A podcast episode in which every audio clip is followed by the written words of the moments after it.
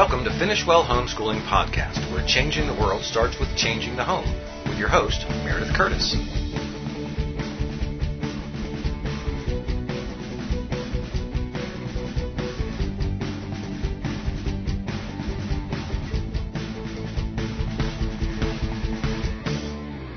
Hi, welcome to Finish Well Podcast.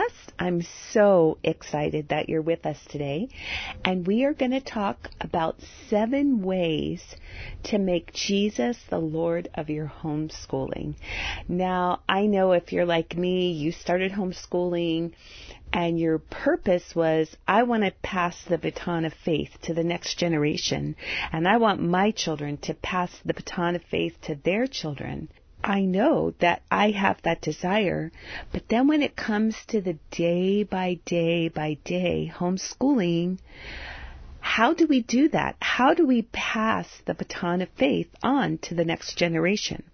Well, I believe it starts with dedicating our homeschool to the Lord, and that's what we're going to talk about today, is making Jesus the Lord of your homeschool. The first way to do that is to dedicate your homeschool to the Lord. Let there be a moment in time when everyone in your family is there to dedicate your family, your home, and your school to the Lord. So what I mean is having a family meeting and say, don't tell them when they get to the meeting, you know, and then they think, what? What are you, what are we doing? That's crazy. No, send them a text or an email or talk to each one of them and say, hey, I want the whole family to get together and I just want us as a family to dedicate ourselves to the Lord, to say with Joshua, as for me and my house and my home, school, we will serve the Lord. And I I think that's significant because there's something about everyone in the family doing that together that it's like putting a fence post in the ground. You can look back and say, hey, I see that fence post. You can look back and say, hey, I see that prayer. I know that we were doing something tangible and real. And the thing is, God answers prayer. And if you dedicate your homeschool to the Lord, He will take you at His word and He will rule that homeschool. I would say that each year and each day even, it's important to dedicate your homeschooling adventure to the Lord. It can be as simple as waking up in the morning and saying, Lord, I dedicate this day to you. I dedicate this homeschool to you. I dedicate myself to you as a servant. Or holding hands with your children and saying, hey, let's just dedicate today to the Lord. Lord, we give you our homeschool day. You are here. You love us. And we just ask that you would fulfill your purpose and your, your will in us and through us and in this homeschool. And that is the idea of surrender. And the Bible says that God resists the proud but gives grace to the humble. The most important act of humility is to surrender to Jesus. We surrender to Jesus when we get saved, when we become a Christian. We surrender to Jesus when we say, not my will, but yours be done. When He's calling us to do something we maybe don't want to do. But we also surrender the good things. I want to homeschool, but I also want to surrender my homeschooling to the Lord because I want to homeschool His way. I want to homeschool with His strength and His power. And by dedicating my homeschool to the Lord, that allows Him to move in powerful ways through me as a teacher, through my children as the students, and through my husband as the principal. The second way to make Jesus the Lord of your homeschooling is to make it clear to everyone that Jesus is in charge of your home and your school. Everyone in your family should know that Jesus is in charge. So I was very free to tell my children when they were small, well, we don't do that because the Bible says, and we love Jesus, and that's His word, and so we take it seriously. And if He says to do something, we do it. And if He says not to do something, we don't do it. And sometimes my kids would ask, why are we homeschooling? And I would say, your dad and I really felt like the Lord called us to homeschool. And Jesus is in charge of your education. Of course, we want to be faithful and responsible, but we want to educate you the way that He wants you educated. Seek His will all the time in His plan. Don't just assume something, but say, you know, Lord, is it your will that we take this vacation to Italy? We would really, really like to go. Or is it your will that we go on this field trip? What's your plan for us? Are there hidden surprises we don't know about? And are there ways you want us to study history or science this year that we don't know? Would you please show us? You be the one to make the plans. You be the one in charge. Lord, are there people you want us to minister to, to encourage in the Lord or to share the gospel with? You bring those people in our path. Jesus loves people so much. That's the one thing about Him, is that Jesus is a real people person. Now, I don't know if people give Him energy and that He's an extrovert, but I know that Jesus loves people. And I guarantee that if you let Jesus be in charge of your homeschool, you and your children and your husband will find yourselves ministering to people, because that is what the Lord is all about. And remember, Jesus is with us and He loves us so much. You are the apple of His eye. You are the perfect person to teach your children. You have all that you need through His very great and precious promises. So if Jesus is in charge of your homeschool, if you're surrendered to Him, I'm just so excited to see what God does in your homeschool, because I know exciting things will happen. The third way to make Jesus the Lord of your homeschool is to let Scripture fill your days and fill your teaching. And here's what I mean. You can start by reading the Bible each morning. Now, my daughter, Katie Beth, I love this. Her children are four and two and one, and they are the cutest things in the world. I just love them so much. And she starts by reading the Scripture with them in the morning while they eat their breakfast. And then she has a Voice of the Martyrs calendar, so they pray together for different countries and different people, different Christians in different countries, and that the gospel would go out. And I just love that so much, because it's such a beautiful way to start the day. Scripture isn't just important to be there in the morning, but apply the Word of God to situations and attitudes throughout the day. Let me explain what I mean. So you're talking about a history lesson, and you're talking about a king, and the king is very selfish and very greedy. And you, one of your children makes a comment like, why is he so terrible? And you say, well, it is really sad, because this is how God tells kings to behave. And you tell them some of the things that were shared when Moses got the law, some of the things that were spoken to, to David and to Solomon. And you say, this is how a king is supposed to behave. He's supposed to really care about his people, and he's supposed to make decisions that bless them. And so you're applying Scripture to what you're talking about. You're answering their questions in a biblical way. You're not just saying, oh, well, it's okay because he conquered all this land and he had a great kingdom. No, God was concerned about his character. So he may have had a huge kingdom on earth, but did he have a kingdom in heaven? Well, we don't know what happens if people surrender at the end of their lives. Also, attitude. Sometimes my children can have a bad attitude, and I'll just tell them, this is what the Bible says, that the anger of man does not bring about the righteousness of God. And so if you're going to indulge in anger right now, then you're going to have a rough day, because you're not going to be bringing about the peace of Christ. But the Bible says you can get rid of your anger. So why don't you spend some time with Jesus, or I can pray with you, and let's ask God to help you get rid of that anger. Another thing that you can apply scripture to is when your children argue. So Matthew eighteen says that if you have a problem with someone, you should try to work it out just between the two of you. And if not, you should bring someone else with you. And so how does that apply to children? Well, children should try to work things out on their own first. And sometimes they're just too little to do that or too angry. But you know, maybe they're fighting over what they should do when they're they're finished school, which is so funny because I've had my kids fight over that, or what they're going to eat for lunch. So you say, okay, listen, you guys are arguing, and Matthew eighteen says that if there's a conflict, you should try to work it out between the two of you. I'm going to give you guys five minutes to work it out, and then I'm going to be that other person. The Bible tells you to get another person involved, and I'm going to be that other person.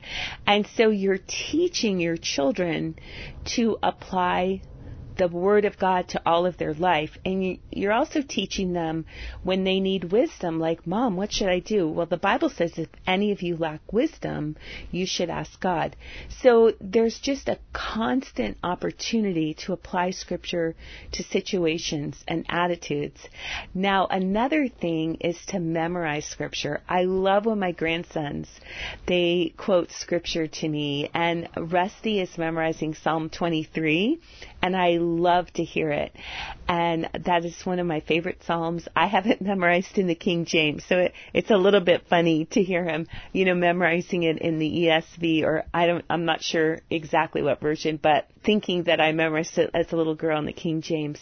But the scripture is so important. The Bible says that in Psalm one, that the man who meditates on the word day and night will be blessed in everything he does.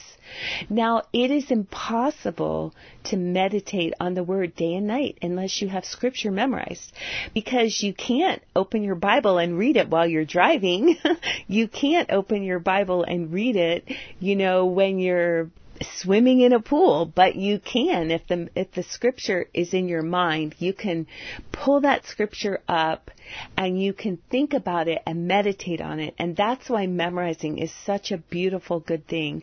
And the Bible also says in Psalm one nineteen, your word have I hid in my heart that I might not sin against you. So memorizing scripture is a protection. Another thing is to talk about scripture passages and biblical principles. For example, when you talk about money, you talk about different biblical principles related to money, the tithe, being generous, giving to the poor, being careful with your money and not being greedy, not being stingy.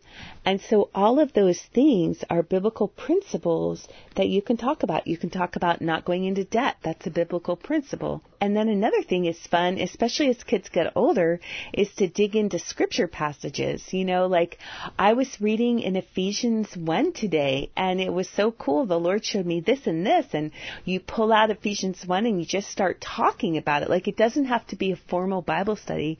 It can just be casual conversation. And there's nothing more fun to me than talking about the Word with my kids. I love the Word of God, and I love that they love it.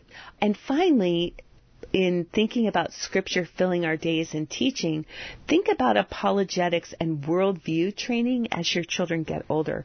We live in a post-Christian culture.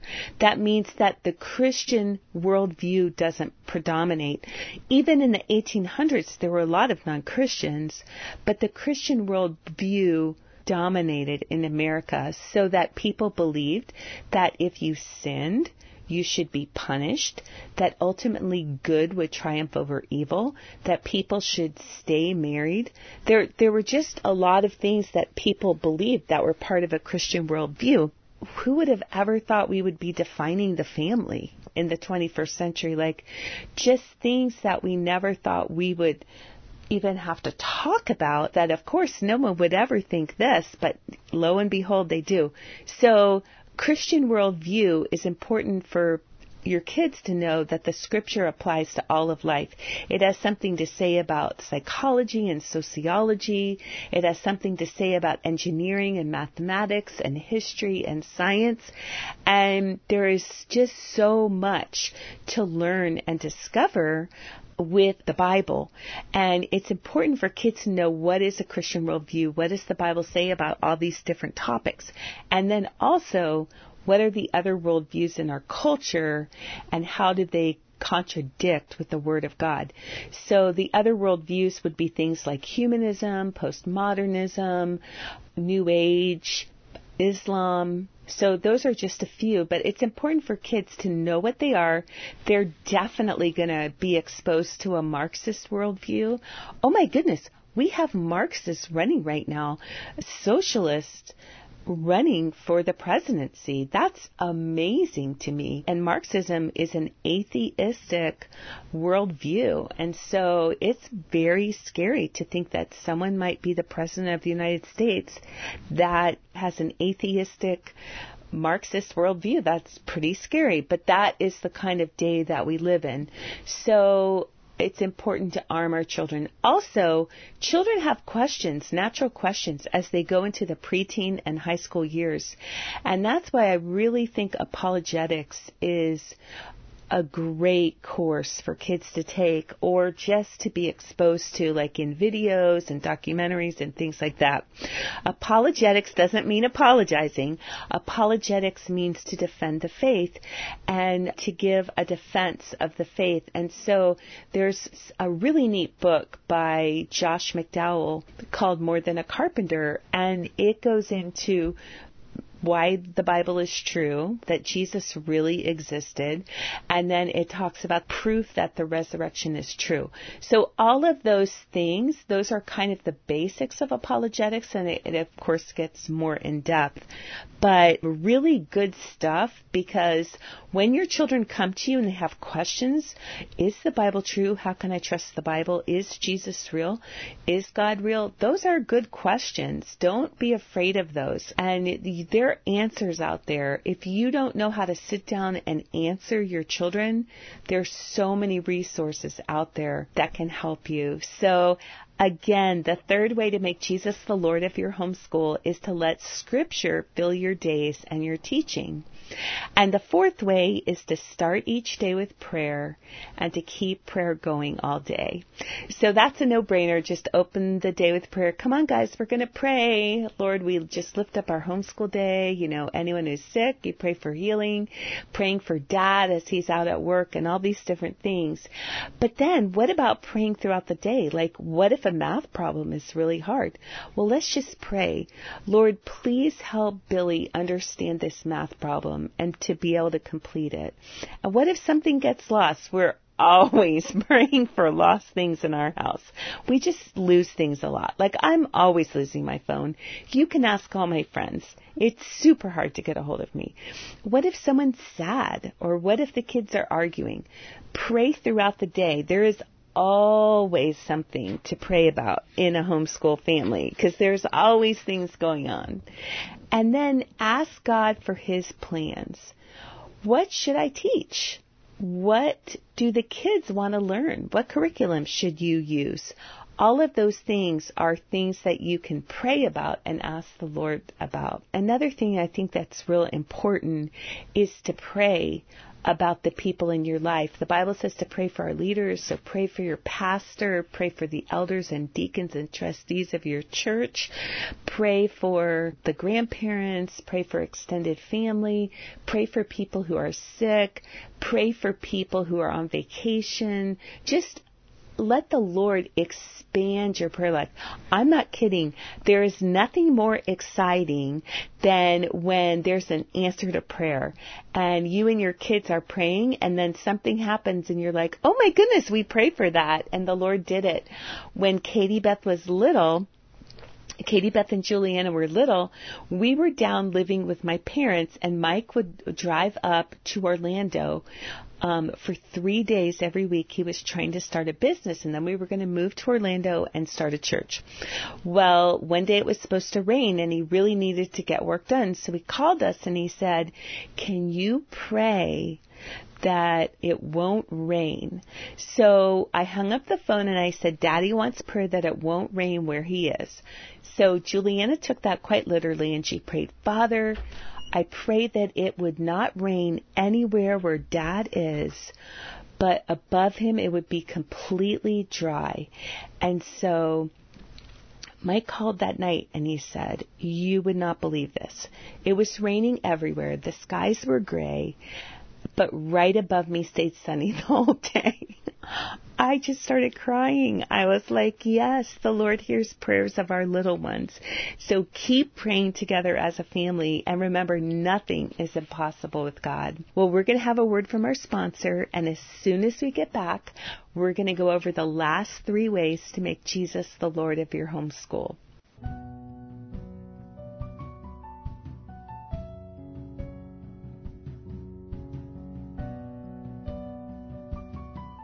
Powerline Productions wants to help you grow in your relationship with Jesus.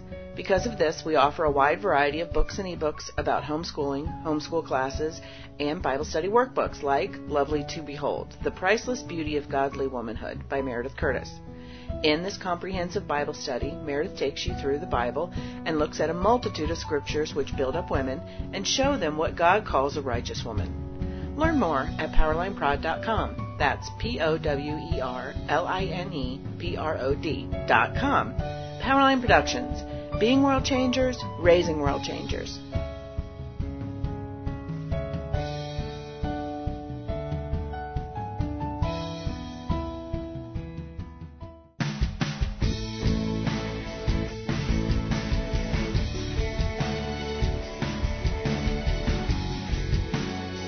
You've been listening to Finish Well Homeschooling Podcast on the Ultimate Homeschool Podcast Network. Now back to your host, Meredith Curtis.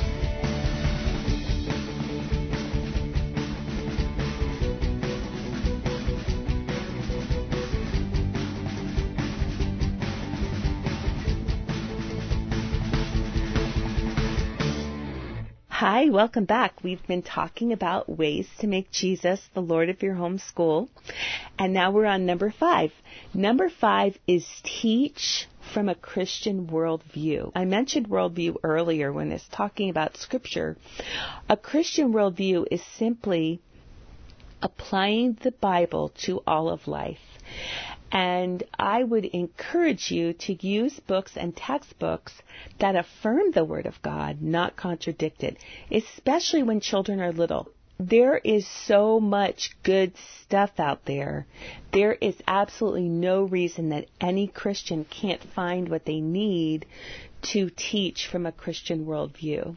When something comes up, and something you read or watch on T V, or like if you go to Disney World and the, something is said and it contradicts the Word of God or leave things out, talk about it. Don't let it go. When we've gone to Disney World, there's so much evolution they talk about. So we said to our kids, nope, evolution is not true. And Satan has deceived a lot of people into thinking it's true. But the Bible says that God created the world in six days. And we we actually do a lot of teaching with our kids on creation versus evolution, because it's very hard to believe that you're created in the image of God and believe in evolution. And it stirs up a lot of doubts in people's minds. And also, it's just not true. So we talk a lot about creation and evolution. We do classes on it. We watch videos on it. We include it in all of our science curriculum. And that's a really big way for us that we teach the Christian worldview of biology. One thing that is left out in a lot of American history books, even some Christian ones, is that church was the center of life in colonial times, in early America, even up through the early nineteen hundreds. John Rockefeller, you know, the Rockefeller who started it all, was a deacon in his church, and he loved the Lord, and his whole life centered around his family and his church. And that's never talked about when they talk about him. And so it's really important that you find those missing things, because because people think, oh, wow, back in colonial times, it was just like today. No, it wasn't at all like today.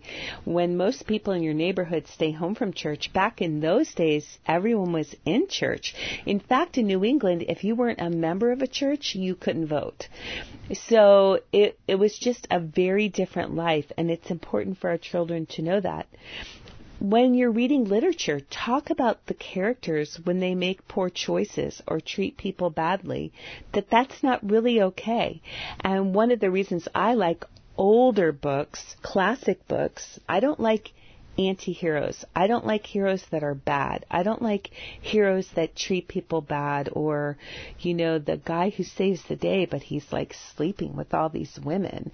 I mean, I don't want an anti-hero held up to my children as a hero. I want them to have heroes. Also, timelines. Again, we bring in the whole idea of evolution, because a lot of timelines can be based on faulty information because they believe that evolution is true.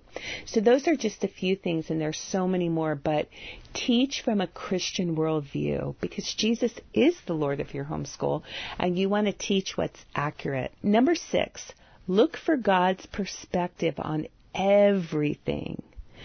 Whether you're breaking up an argument or you're talking about ancient civilizations, wonder aloud how God sees things. What is his perspective?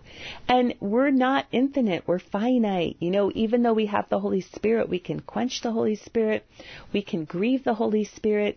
So I like to always say things like, I wonder what God thinks of that. I wonder what his perspective is. I wonder what Jesus would do if he was here in person. Not because we can finitely answer that. Sometimes we just don't know. You know, we try our best, but it helps to have that kind of mindset that we really want to know, what does God think about this? We really want to know, what is God's perspective? Number seven, enjoy God's love. Yes. The Christian life is fun because God has lavished us with love and has created all things for us to richly enjoy. We are so blessed, and the Christian life is the funnest life in the whole world because we have his love inside of us.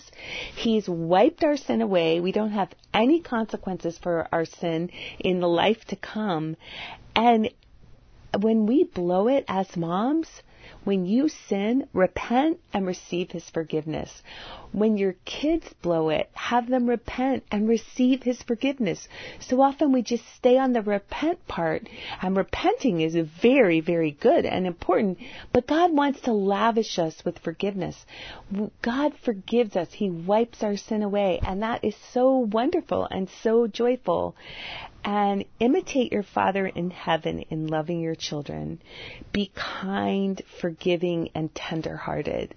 I always say, Jesus, I want to be like you. And sometimes I love to just read the Gospels and watch Jesus with the disciples, because I think, oh my goodness, he's so much like a homeschool mom. He's got this group of twelve. We have big families, right? Most of us. And everywhere he goes, they're with him, and he teaches them stuff and they don't get it, and then he teaches them again and they don't get it, and finally they get it. But you know, there's so many incidents. If you just look at it, like, once you look at the Gospels that way, of Jesus interacting with his disciples, you will never feel like God doesn't understand you again, because he does understand you, homeschooling moms. God loves you. He is with you. And he is so good at being in charge of your homeschool. So make him the Lord of your homeschool. And you, please, please, please be blessed in every way. We'll see you again soon. God bless you.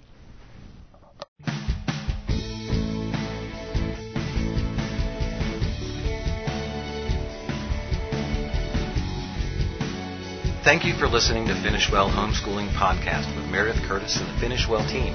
Please listen in every first and third Monday of each month at seven p.m. Eastern Time here at the Ultimate Homeschool Podcast Network.